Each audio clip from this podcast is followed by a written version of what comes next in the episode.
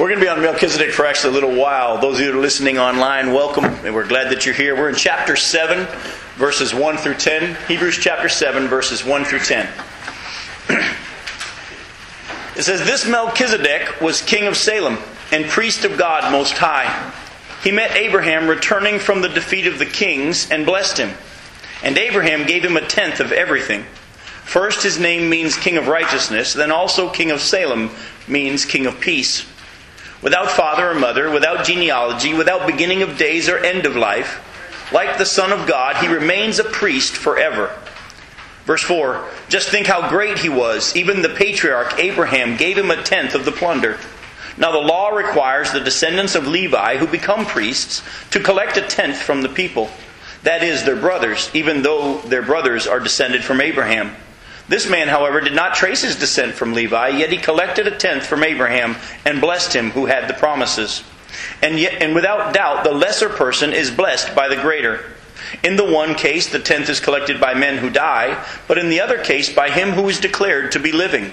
One might even say that Levi, who collects the tenth, paid the tenth through Abraham, because when Melchizedek met Abraham, Levi was still in the body of his ancestor. So that's what we're going to be covering tonight is this section here. Now, before we even try to get into who is Melchizedek, I think it would be valuable for us to go back to Genesis chapter 14 and see the one other place besides Psalm 110 verse 4 where God says about Jesus, you're a priest forever in the order of Melchizedek. And Genesis chapter 14 is this one account of Melchizedek that the Hebrew writer is referring to so we're going to look at verses 17 through 20. That's Genesis 14, verses 17 through 20. Uh, at this point, remember, God had told Abraham to leave his country and his family, and he actually kind of semi obeyed, and, and uh, Lot's still with him at this time. They had gotten into a dispute because of their herds getting so big, and Abraham gave Lot the chance to choose first, and he looked towards Sodom and saw the plains and the fertile valley, and he headed off there, and Abraham went in the other direction. At this point, though, uh, some kings have come to attack Sodom and Gomorrah and they've taken Lot and everybody off as captive. Abraham gets word of it, and he rounds up some of his servants, and they go to defeat these five kings. It's an amazing story. And, uh, they, and Abraham has been given the victory by God. As they're coming back now, chapter 14 of Genesis, starting in verse 17, it says, After Abram returned from defeating Chedorlaomer and the kings allied with him, the king of Sodom came out to meet him in the valley of Shaveh, that is, the king's valley. Then Melchizedek, king of Salem, brought out bread and wine. He was priest of God Most High, and he blessed Abram, saying, Blessed be Abram by God Most High, creator of heaven and earth. And blessed be God Most High, who delivered your enemies into your hand. Then Abram gave him a tenth of everything. Now, this is the only recording we have of Abram. I'm sorry, of Melchizedek. And so now the question, which has been over the years a big question, and by the way, I'm going to tell you right now, we won't answer it. I'm going to give you some ideas. I'm going to tell you what I think. But to be honest with you, you could go either way. I've already told you in the past, there are some people that think that Melchizedek was Shem. I, am going to throw that one out. I just don't see that as even a possibility, so I'm leaving that one alone. The big issue we're going to deal with tonight is, is he, was he just a man? Was Melchizedek a, a human being? Or was Melchizedek a pre incarnate, or before Jesus took on flesh, was an appearance of Jesus on the earth before he took on flesh? And so those are the two issues. Now, there are some who believe that he was just a man and whom we don't know his genealogy, but since he was a king and a priest at that time, he was a picture of what Jesus was going to be. And so there are those that, that believe that, and they have every right to. To be honest with you, there are a lot of things that point to that being a possibility.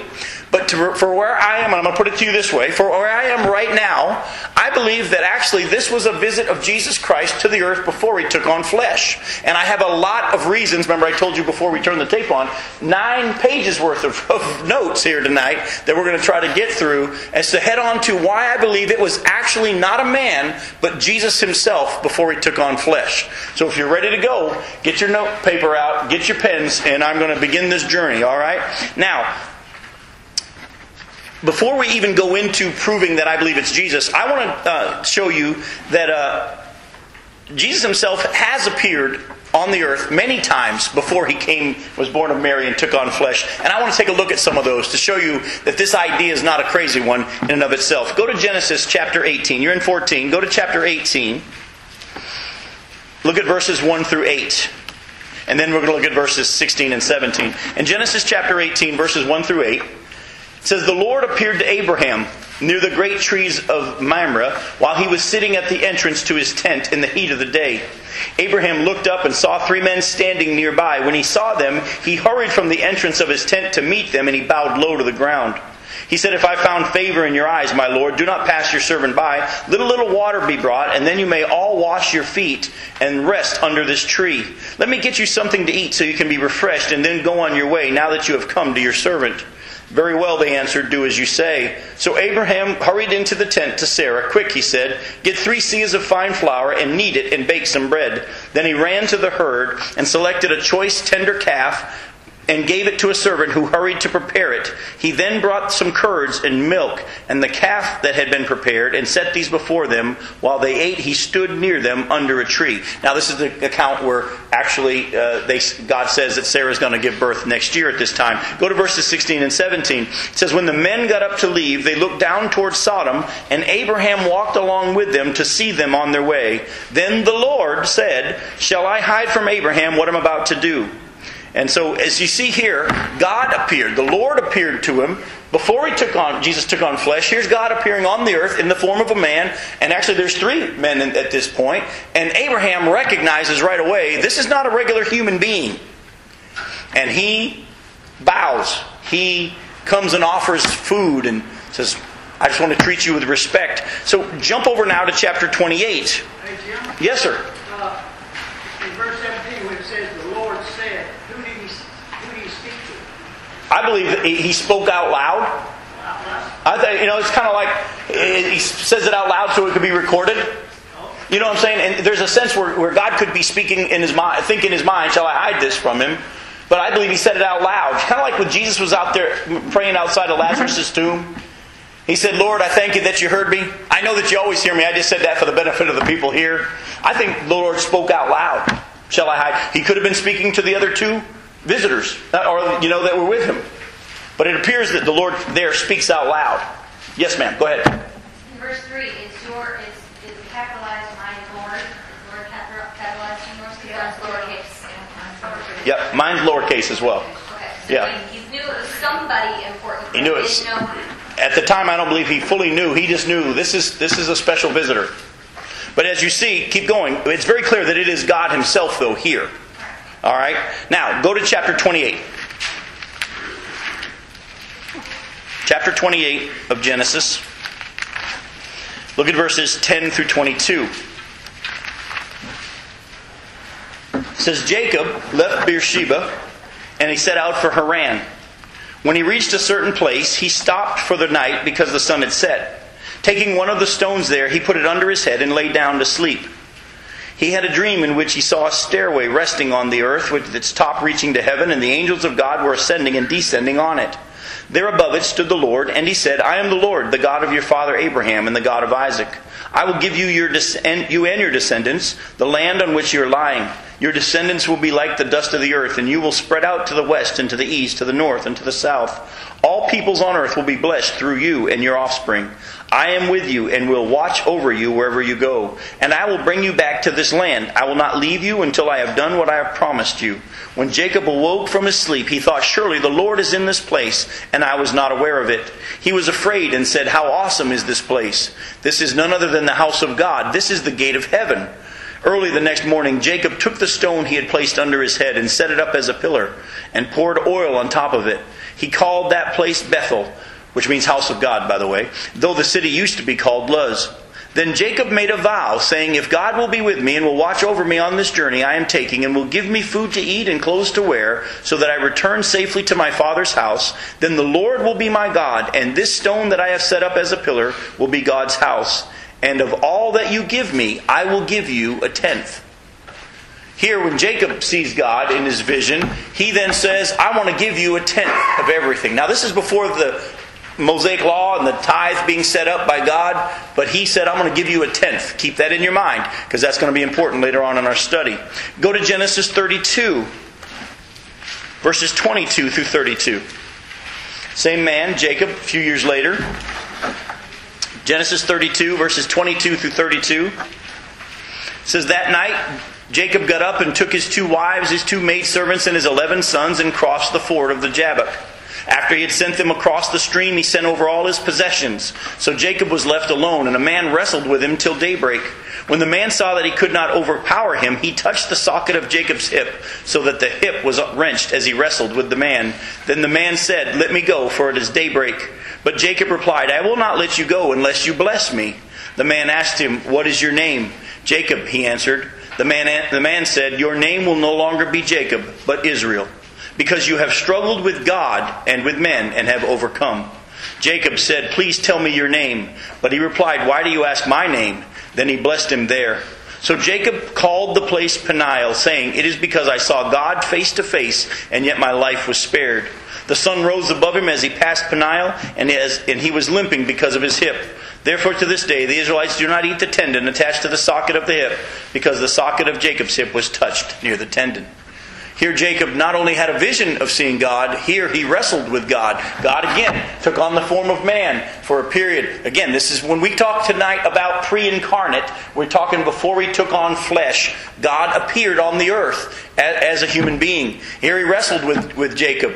And as you can see, even though he was a man, he had the ability just to touch his hip and have it go out of joint to the point that he limped the rest of his life. But what happens? What does the man do that, that Jacob wrestles with? He blesses him. As you saw, and we'll see it again a little later tonight, the lesser is blessed by the greater. Let's go to one more place Joshua chapter 5. In Joshua chapter 5, verses 13 through 15.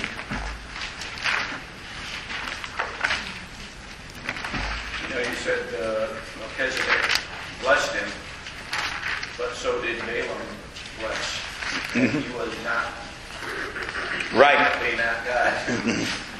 Yeah, no, it doesn't mean it had to be God. Because, I mean, Abraham blessed his sons and, and so on. Yeah. And I'm just saying that the, the greater blesses the lesser. And in, in Joshua chapter 5, verses 13 through 15.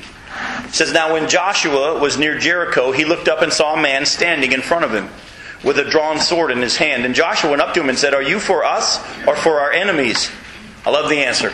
Neither, he replied, but as commander of the army of the Lord I have come now. Then Joshua fell face down to the ground in reverence and asked him, What message does my Lord have for his servant? The commander of the Lord's army replied, Take off your sandals, for the place where you're standing is holy. And Joshua did so. Now, whenever John was visited by an angel, remember in the book of Revelation, and he fell down, what did the angel always tell him to do? Get up. Get up. And when Moses met God at the burning bush, what did God tell Moses? Take off your sandals, you're on holy ground. And here, Joshua, when the angel of the Lord, of the, the commander of the Lord's army, which is God himself again in, in human form, when he appeared, Joshua fell before him, and God didn't say, Get up. And God said, Take off your shoes. So here again, we see an appearance of God in human form on the earth before he takes on flesh. Yes, sir. Uh, going back a little bit, what do you think it meant that he blessed What is that? mean? which which one we're talking about? Previous uh, scripture where it says he blessed, oh, blessed me, he blessed him. What, well, I'll be honest with you, blessings uh, take. What does the blessing mean? I'm, I'm going to just say, for the sake of time and what we need to cover tonight, I'm going to give you a quick answer. The answer to what does blessing mean could take on many forms. It could be a, a, prophecy of what's going to be coming, a promise of future blessing. It could just, sometimes a blessing is, you have my favor. You know, think about how often we want our Father to give us a blessing and His blessing. And sometimes just a tossle of, it, of our hair from our dad is His blessing when He says, Hey, you're mine and you're loved. The blessing could take on many forms. And so, to be honest with you, I'd have to do a fuller study what the blessing was in that instance. Okay? All right? Good deal. All right, so the, the reason why we did this quick little study here of these, they're called either theophanies or Christophanies, some people call them, or appearances of God on earth in human form before he took on flesh is just to show you that if Melchizedek is God, an appearance of God, just like one of these, it's not uncommon. All right? I just want you to see this is something that God may do. All right, and has done in the past. All right? So let's let's go back to chapter 7 of Hebrews then, and we're going to kind of just start at the top and work our way down and start looking at this description of Melchizedek from the Hebrew writer, and we're going to just kind of break start breaking it down. All right? The first thing we see in chapter 7, verse 1 is what? He's the king of what? Salem. He's the king of Salem. Now, put a bookmark here in chapter 7 and run over to Psalm 76. I know you just got there, but I told you to put a bookmark in. Go to Psalm 76. Again, remember, in my, my teaching is not going to be, here's what I think, it's going to be based on Scripture. And because I honestly think Scripture needs to interpret Scripture. And so anything I have to say that I think is of any value is just going to be from Scripture to Scripture. So Psalm 76, verses 1 through 12. And for those of you that have been following my teaching for a while, you're not surprised that I told you to read one verse and then change the page again, did you? That didn't catch a lot of you by surprise. Go to Psalm 76. Look at what it says here in verses 1 through 12. In Judah, God is known. His name is great in Israel. His tent is in Salem. His dwelling place in Zion. There he broke the flashing arrows, the shields of the swords of the weapons of war. You are resplendent with light. You're majestic, more majestic than mountains, rich with gain. Valiant men lie plundered. They sleep their last sleep. Not one of these warriors can lift his hands. At your rebuke, O God of Jacob, both horse and chariot lie still. You alone are to be feared. Who can stand before you when you're angry? From heaven you pronounced judgment, and the land feared and was quiet. When you, O God, rose up to judge, to save all the afflicted of the land, surely your wrath against men brings you praise and the survivors of your wrath are restrained. Make vows to the Lord your God and fulfill them. Let all the neighboring lands bring gifts to the one to be feared. He breaks the spirit of rulers. He is feared by the kings of the earth. I honestly believe this is a prophecy that's not fully, fully fulfilled until the second coming of Jesus Christ. But we see at the beginning a picture that it says, In Judah, God is known. His name is great in Israel, and his tent, God's tent, is where? He's in Salem. And you see back in, in, in, uh, Melchizedek is called the, the king of Salem, which means the king of peace, which we're going to see. All right. He's also, in verse 1, described as what? Not just the king of Salem, he's also what? He's the priest of God Most High. Now, I just want to remind you of something. We're not going to take the time to turn there because we don't have time to look at all the scriptures of this. But if you remember, God took it very seriously when kings tried to play the role of priest and king. Remember? I mean, God was very serious about the fact that kings were to be kings and priests were to be priests. Saul didn't wait for Samuel, and he played the role of priest and offered the sacrifice. What happened to Saul? He lost his kingship. We know Uzziah, maybe you don't know, Uzziah did the same thing. He offered incense at the altar, which was only to be done by the priests, and he was struck with leprosy and stayed that way until he died. I just want you to understand that another thing is, is if this Melchizedek is just a man, it would be very surprising for the fact that God is very serious that man is not to be priest and king. So it's an interesting thing to look at. Again, I'm not saying that he wasn't a man. Melchizedek could have been a man. I'm just slowly building a case of a lot of things that sure point toward the fact that this might have been a Christophany. So let's let's stick with that for now and keep moving. Also, it says in chapter uh, seven, verse one, that he Melchizedek blessed Abraham. In chapter 7, verse 7, we've also looked at before, without doubt, the lesser person is blessed by the greater. And we saw earlier that God blessed Jacob when he wrestled with him in that situation. Again, just keep going so we can keep moving and see what, see what we think here. All right, now in um, verse 2, Abraham gave him a tenth of everything. Now we saw that Jacob did that when he met God and he said, I'm going to give you a tenth of everything. And a question that jumped out at me as I thought about this I was like, okay, if Melchizedek was just a man, why did Abraham give him a tenth of the spoils? I mean, he didn't live in Salem. He wasn't under his jurisdiction, if you will. And then also, since he's in a foreign land, this is a foreign land, could it be that Abraham knew who he was? Could it be that he recognized? There's one aspect of this that I can't prove, and I've wrestled with this and talked, some, talked with some guys that, that study the scriptures with me about this. If you remember, the king of Sodom comes out, and then king of Salem comes out. What does the king of Salem bring Abraham, or Abram at the time? Does anyone remember? He brought him bread and wine. Isn't that an interesting picture? He brings him bread and wine. Does that ring a bell? Yeah. And I think Abraham recognized that this might have been someone special. And he gives him a tenth. And then Abraham says this. When the king of Sodom then says, Hey, uh, I want you to take the spoils. And he said, I have already made a vow to the Most High God.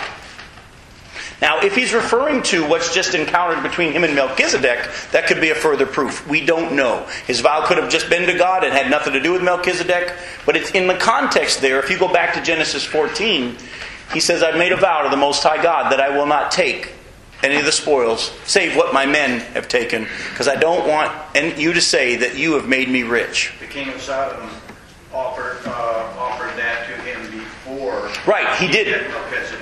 Right, he offered it to him, but then he says it about afterwards. He responds to him afterwards. You see it in the context there. I've made my vow to, to the God Most High. Again, I'm not saying that that is referring to Mel, him talking to Melchizedek. It's just an interesting thing in the context there. Just, again, remember what I'm doing. I'm throwing out things for you to wrestle with. And if you walk out of here, 50% of you thinking Melchizedek was a man, and 50% thinking that, that he was Jesus before took on flesh, great. It doesn't matter. I'm just letting you, letting you look at this to see. Let's keep moving. All right, go ahead, Fred. Can I go back to, Sure. uh, let's see, uh, but made like the Son of God? We're going to get to that. We haven't gotten there yet. We're working our way down from chapter 7, working through the verses. Okay, You must be one of those excellent students that's already way ahead of the teacher, right? Or you're bored and you're, and, and you're already moving ahead. Chap- okay, verse 2 now in chapter 7. Let's keep looking. His name means King of Righteousness, and King of Salem means King of Peace. Again, sounding very familiar to a picture of Jesus Christ. It doesn't prove anything, but it's very interesting. Go to verse 3. He's without father or mother, without genealogy, without beginning of, beginning of days or end. Now, some say that this is simply saying that since we have no record of Melchizedek's beginning or end, that this is a picture of Jesus and that's all. And it could be that's all it means. But with all we've been looking at so far, these words may be describing more. They may be describing God Himself. Go to verse number 3. And this is where we're going to get to the part where your question is, Fred. It says, like the Son of God, he remains a priest forever.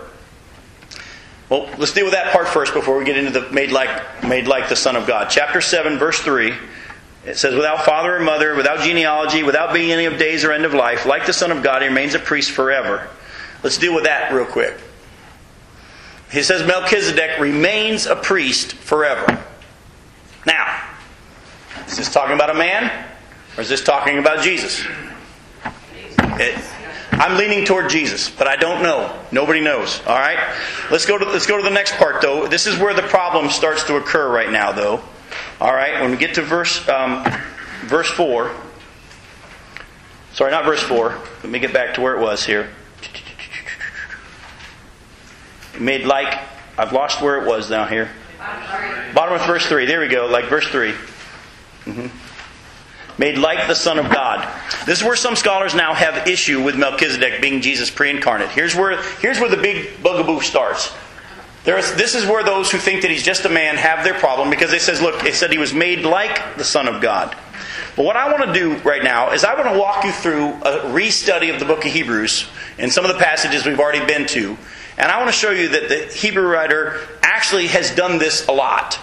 All right, I'm going to read my notes here. Says, since the Hebrew writer used the term like the Son of God or being made like the Son of God, some of your translations say it that way, being made like the Son of God, they say that this is proof that Melchizedek was not Jesus.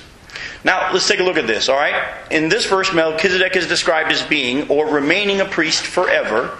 That's hard for a human being who dies. Also, we see, though, in the Greek, the perfect passive, being made, is very common in Hebrews for what happens to Jesus. Put a bookmark here and go back to chapter 1, verse 4. You're going to see a pattern in the Hebrew writer's writing that shows that he does this a lot.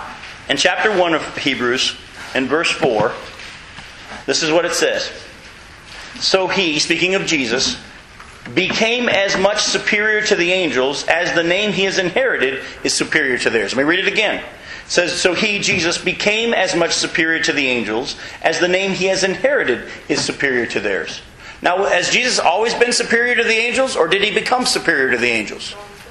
He's always been. But here the Hebrew writer uses the term, he became superior. All right? Now, it also says, as, as the name he inherited is superior to theirs. What is the name that he inherited? Son. That's very key. All right? He inherited the name Son. He's always been the Son, But he inherited the name son when he took on flesh. And so what we're seeing here is a picture that the Hebrew writer, and we're going to show you some other places that from where we've already looked that this is developed. The Hebrew writer is developing this picture of the fact that Jesus has always existed, yet in his taking on of flesh, he fulfilled fully all that he was supposed to be and do so that he could be the high priest for us, that he could be the sacrifice. And even though he has always existed, even though he's always been superior, the Hebrew writer here says he became superior. So we see a picture of that. And he inherited the name son or the title son. All right? Now, let's see this. He'll do it again uh, when he says uh, in chapter 2, verse 17. For this reason, he had to be made like his brothers in every way, in order that he might become a merciful and faithful high priest in service to God, and that he might make atonement for the sins of the people. Here again, we see the perfect passive that Jesus is described to be made like his brothers. Again, that's what the, in Hebrews chapter 7, verse 3 there, when he's made like the Son of God, it's the perfect passive. It's, we see the Hebrew writers done that before. Let me show you another place Hebrews chapter 3, verse 3. It says, Jesus has been found worthy of greater honor than Moses, just as the builder of a house has greater honor than the house itself. Jesus said is to be found worthy. Was he already worthy? Yes. But this is describing something that was true already, but was made known in the flesh. There's a strong possibility that what happened in chapter 7, verse 3, when he says he was made like his brothers, is just a further evidence of what we're talking about, something that has always been, but was made evident in the flesh. Or, made like the Son of God, I mean, uh, in chapter 7, verse 3. Let, let's look at one more place. Go to chapter 5, verse 9.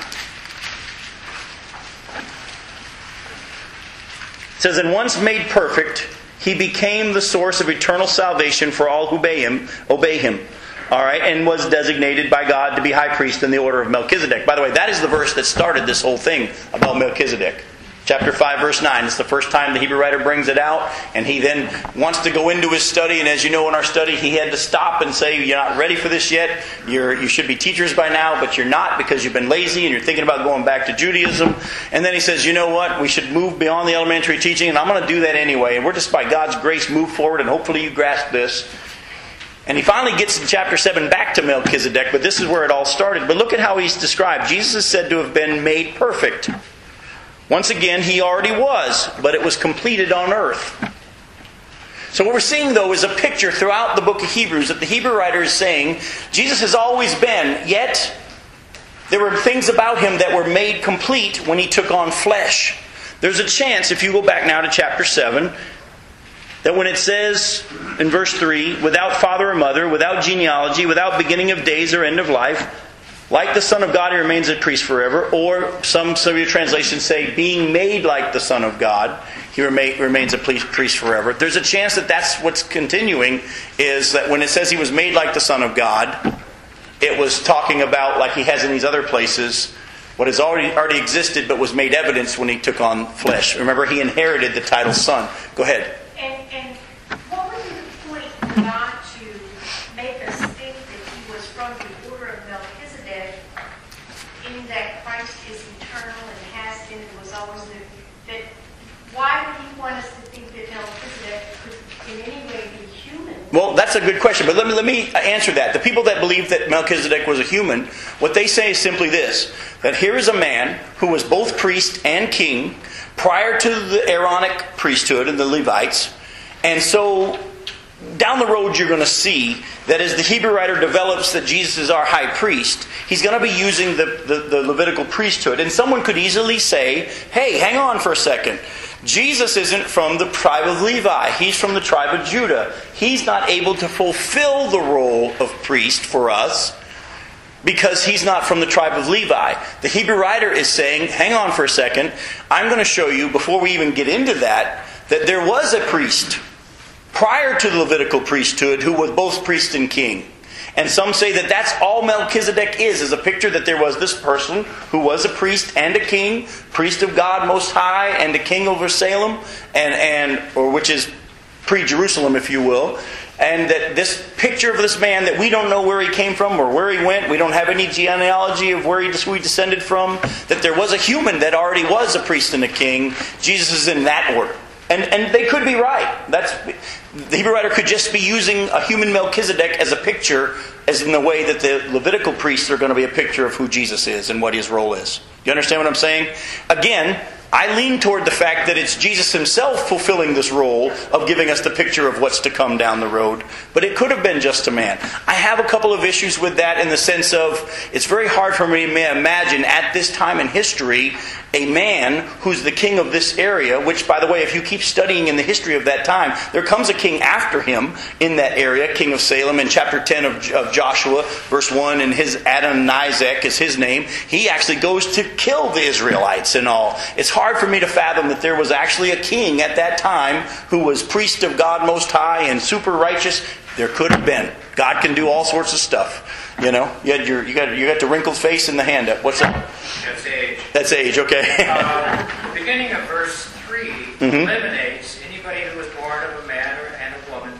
Well, it appears that way.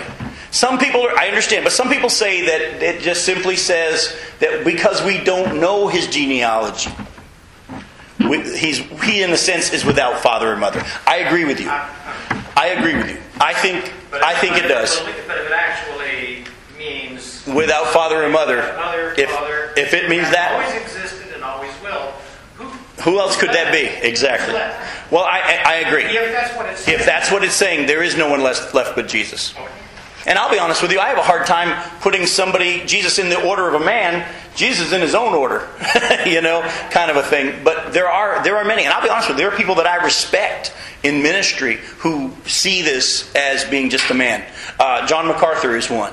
Uh, there's a, a wonderful theologian called F.F. F. Bruce who sees this as just being a man. Tony Kessinger and I usually agree 100% on many things. This is one area that we don't. Tony sees this as just a man. There are lots of people. There may be people in this room that just see it as a man. Duke sees it as just a man. It doesn't really make that much difference. But since I'm the one sitting behind the desk, I get to say, here's what I think. Now, understand, we who teach will be held in high accountability. So that's why I'm saying, as for right now, my understanding, I lean toward this being Jesus himself. I, I, that's how I see it. Go ahead. Everything in the Old Testament is a picture of the salvation story. M- most everything, I guess, in some sense, is how I put it. Right. So, but yes, go ahead. So, God's very clear about who He is. hmm Why would He give us confusion about man if it wasn't who He is? Again, w- He we, doesn't, he's not a confused God. he's got it all down. let me just say that if this were that simple, it wouldn't be the debate.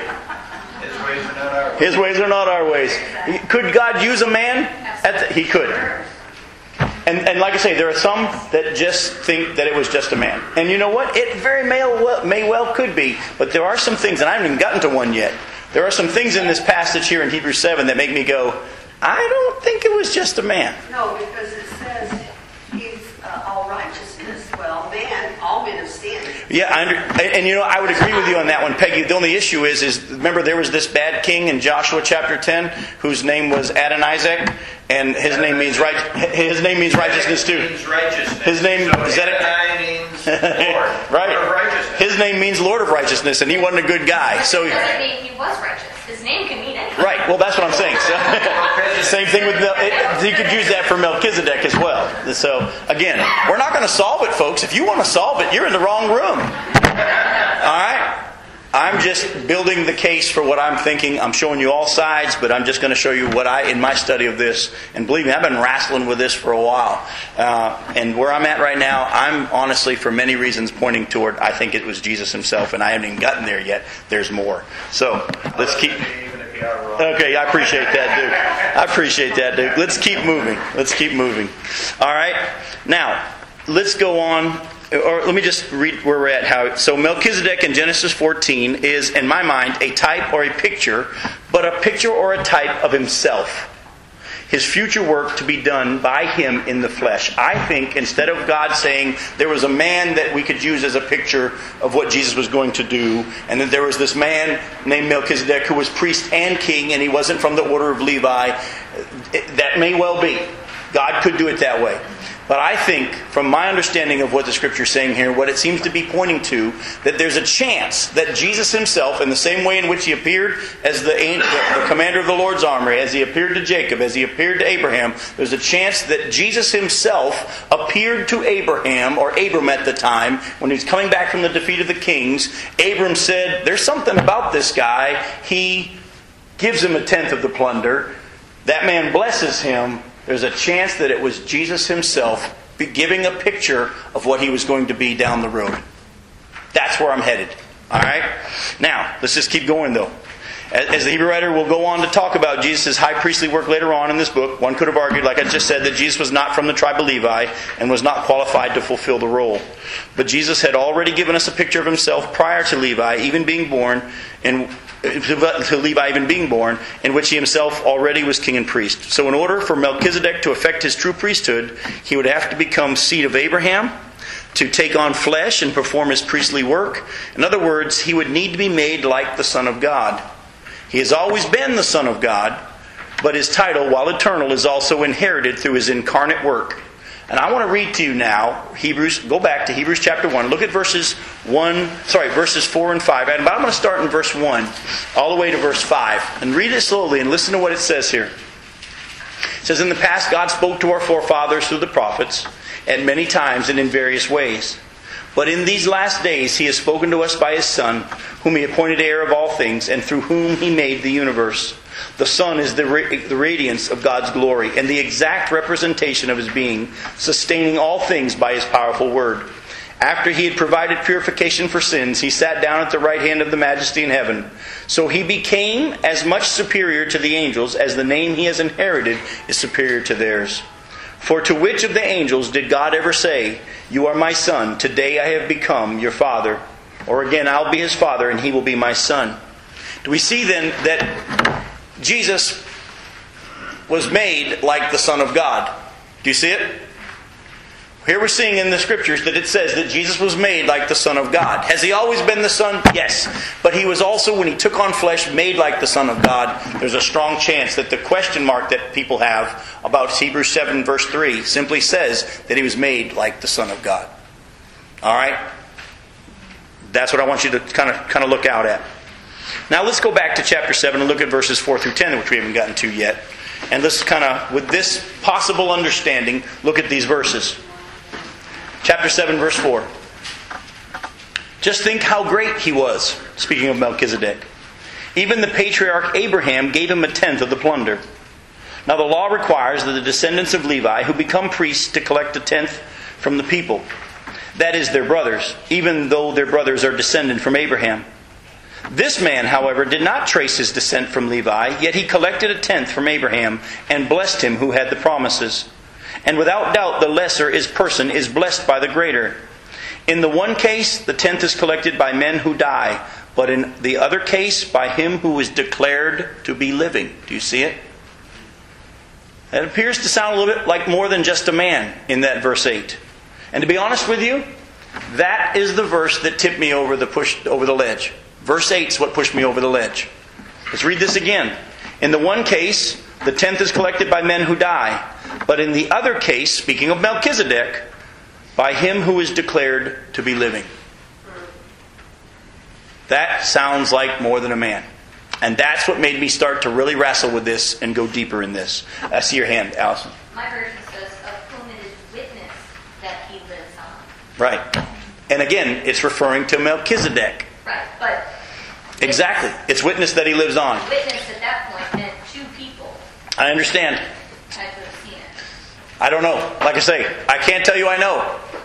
But it sure points that there's a possibility that it was Jesus himself showing up to give a picture as a priest king of what he was going to be fully and what only he could accomplish.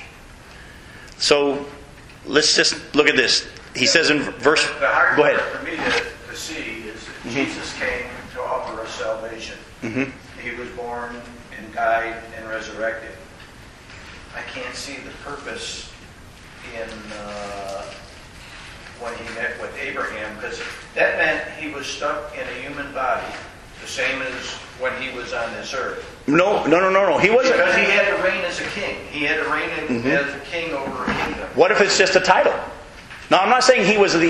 If I'm not saying that he was an actual for many many days in a row king over Salem. I'm saying what if it's it's just a simple title, King of Peace and King of Righteousness. What if it's not that he was an actual king? He was king of Salem. Right, which means king of peace, the Hebrew writer says. What if that Jesus just appeared that one time like he did as the commander of the Lord's army? He didn't stay on the earth in that form.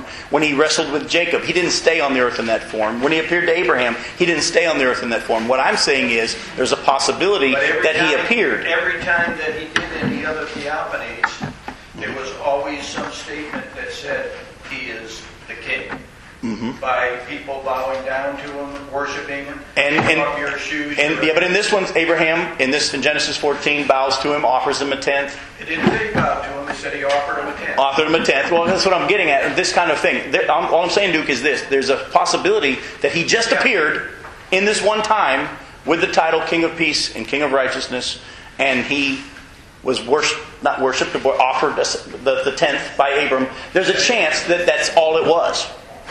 We don't know because we have no recording of his genealogy, his ancestry. We don't know anything about him. If you look at the genealogies from uh, from Shem on down, Mm-hmm. the only genealogy that's traced in Scripture is the gene- genealogy that leads to Christ. Right. So the other Oh, genealogy, again. even Adonai Zedek But that we talked about, doesn't have a Right. genealogy. No, he thinks that he was a human. I know, and I'm Mm-hmm. making that point too. In that genealogy, that's all human. Melchizedek's name is not in there, which might also be.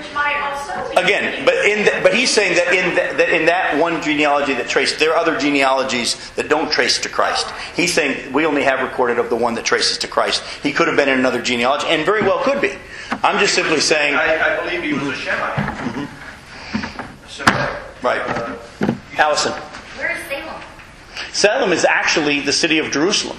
It was called Salem prior to that, most likely in that area. Okay. Mm-hmm. In any other place do we see Melchizedek listed? No, as- Melchizedek is never met, and even in every other writings of other cultures, we don't see Melchizedek listed. That doesn't mean he didn't exist and it wasn't a human being.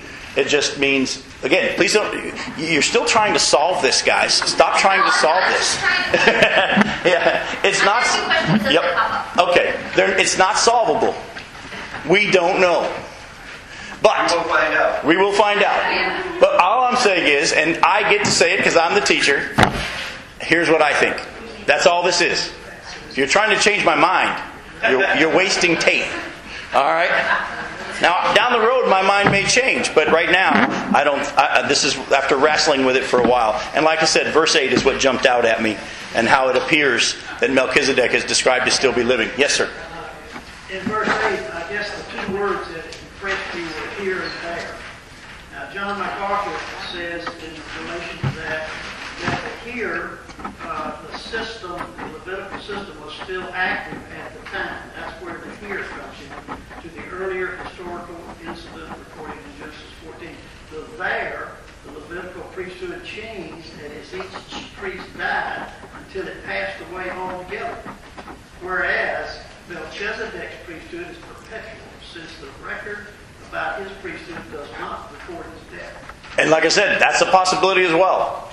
As you know, there are we, we could look at it this way or look at it that way, and sometimes we have to say we don't know. So I don't want you guys setting up into your camps and ah, okay, all the people that think it's Jesus park over here next week, and all the people that think it's man park over here next week. Relax. Isn't it neat that we don't have to know? But the neat thing, though, is this it's written in the scriptures for a reason. God put it here for a reason, but He's wanting us to see whether it was a man or whether it was Jesus Himself giving us a picture of what's going down the road. Jesus is able to fulfill the role of priest and king because whether it was a man or whether it was Jesus Himself, it's a picture we've seen before. That's what the Hebrew passage is saying. This is not, you can't throw Jesus out now because he wasn't from the tribe of Levi. Whether Melchizedek was a human being who actually existed, or whether it was a Christophany that Jesus appeared in the flesh, or not in the flesh, but in human form in this way. Either way, we have seen prior to the Levitical priesthood a picture of the priest and king, and Melchizedek is a picture of that. God himself says in Psalm 110, verse 4, through David, You are a priest forever in the order of Melchizedek, whether he was human or whether it was Jesus himself pre incarnate. The issue is this the Hebrew writer saying this Jesus is not disqualified. He's not disqualified. And that's what I want you to go home with. Because honestly, if you go home more interested whether or not it was a human or Jesus, you've missed the point and you're heading down into the wrong area. And I'm serious about this. And, and you know what? I think God wants us to turn there. Put a bookmark here and go to 2 Timothy chapter 2. And I want to just give you a scriptural caution to avoid. When I was younger in the ministry, I used to love to sit around and argue stuff like this. But you know what I was doing? I was feeding my flesh. And listen to what it says here in 2 Timothy chapter 2. All right? Verse 23. Actually, we'll just go back to verse 22. Chapter 2, verse 22. Flee the evil desires of youth and pursue righteousness, faith, love, and peace, along with those who call on the Lord out of a pure heart. Don't have anything to do with foolish and stupid arguments because you know that they produce quarrels, and the Lord's servant must not quarrel. Instead, he must be kind to everyone, able to teach, not resentful. Those who oppose him, he must gently instruct in the hope that God will grant them repentance, leading them to a knowledge of the truth, and that they will come to their senses and escape from the trap of the devil who has taken them captive to do his will. Folks, if you get caught up more in whether or not it was a human or a Jesus, you're going down the wrong road and Satan will be winning. Why'd you start us down that road? I didn't start you down that road. I'm showing you as I teach the passage, here's what I lean toward. And as I've been saying all along, that's all. I'm not trying to convince you. I don't want to make any disciples of Jim tonight. I am throwing scripture out at you and I'm saying, look at it this way. Some look at it this way. I look at it this way. You have to decide for yourself. The Bereans were more noble than the Thessalonians because they didn't even take what Paul had to say unless they checked it against the scriptures. But please, please, please do not walk out of here thinking that he was human or that he was Jesus is more important. The greater importance is the fact that the Hebrew writer is saying this Jesus is not disqualified, even because he's not from the tribe of Levi. Jesus has, we've already seen in the scriptures a picture of one who was priest and king, who was before the, Levit- the Levitical priesthood, and this priesthood has continued for, for, from then on. So whether it was of Melchizedek who was human or Melchizedek who was Jesus, this continues on, and Jesus is more than qualified to be our high priest. All right? So, where do I stand? I lean toward that it's Jesus. I don't know. We could sit tonight and argue when the Gog and Magog war is going to happen. Good luck. You don't know. I don't know. It could be prior. It could be in the middle. It could be at the end of Armageddon. There are all these different ideas. And trying to prove our point and win the argument would be foolish because honestly, I could argue on all sides and probably make you convinced and you'd be changing your mind all night. That's not the issue. The issue is we have a Lord Jesus Christ who is qualified. You know, you can't help but think, century, just what did they, the conclusions they come to? Because when you say search scripture, you're talking about Old Testament. Right. There's not much in the Old There is not much in the Old Testament. These people were completely, uh, and you just wonder, God, not the what the confusion. Yep. So if, as they read the first century, what in the world did they think? How did, how did they Probably the same thing we're doing right now. We, we- they, they probably said, wow, we don't understand that. But as you know, in time, God will give us understanding. Deuteronomy 29 29. The secret things belong to the Lord our God, the things revealed to us and to our children. But, you know, like you said, some people think it's Shem. And, you know, there's a whole... And, and those people who think it's Shem, buddy, they can pull out their charts and they can just walk you through. So and so begat so and so and so and so. the latest is? I don't know what the latest is. Somebody, some people think aliens Uh, I'm not the least bit surprised. I, I can guarantee you that if it was someone from another planet, it wasn't an alien. It was, it was Jesus. If it was, if it was that way. See, I know what's going through your mind right now. We waited and waited and waited for the Melchizedek study for this. We walk out of here as confused as we were before. No, hopefully you now can say, if someone says Jesus wasn't of Levitical, Levitical priesthood, he cannot serve as your high priest, you can say, oh, no, no, no, no. Melchizedek was prior to that, and he was king and priest. Jesus is not in the Levitical priesthood, he is in the order of Melchizedek. And if then they ask you, was he human or Jesus? Roll your window up and keep driving. All right? Let me pray for us. Father, I thank you for the fact that you will help us have insight and understanding. And Lord, keep us from getting into stupid and foolish arguments. Father, may we honestly, may the greatest thing be seen as our love one for another. Because there are many times, and this is one of those areas where those who have your spirit don't always see it the same. And for years that has driven me crazy. I used to always think, Lord, that if we had the same spirit, we'd see it the same way. But then as I read your word, I see in Romans 14 that some are going to think one day is more sacred than another. Others are going to think eating vegetables is the only thing we're allowed to do. Others are going to think eating meat is okay. And you say to us that each one must be fully convinced in his own mind. Before our own master, we stand or fall. And Lord, for some reason, you have chosen, and I'm starting to see at least a small glimpse of why, but you have chosen to let us not fully grasp it all. And I think now I'm starting to see that it's because of the fact that if we show love for one another in the midst of maybe not fully grasping method of baptism or issues like that, that the true value of our worship of Jesus Christ will be seen. That by our love one for another, even though we don't fully, it's easy to love somebody that fully agrees with you. It's hard to love somebody you don't understand or doesn't see things the way you do. And what a great opportunity we have to love those who may not see it as we do. And Lord Jesus, may that be the greatest thing that's going on in our lives, not the fact that we want an argument or that we use your word as a weapon against each other. It's to be a weapon against the enemy. So, Father, tonight, may we walk out of here praising you for the fact that you are not disqualified. Jesus, that you are able to be our priest. And thank you for that. And thank you for showing us that you have been able to be our priest, and that picture of that was even prior to the Levitical priesthood. There's some wonderful pictures in the Levitical priesthood of who you are and what you'll do, and we're going to get to those as we go down the road in our study. But at least tonight, as we get into the study of how the Levitical priesthood is a picture of what you've done for us and will continue to do forever, we can see that there was a picture in Melchizedek, whoever he may have been, that showed us before the Levitical priesthood what you were going to do. Lord, may we worship you tonight for the fact that the church is not plan B. And this is what we thank you for in Jesus' name. Amen. Amen.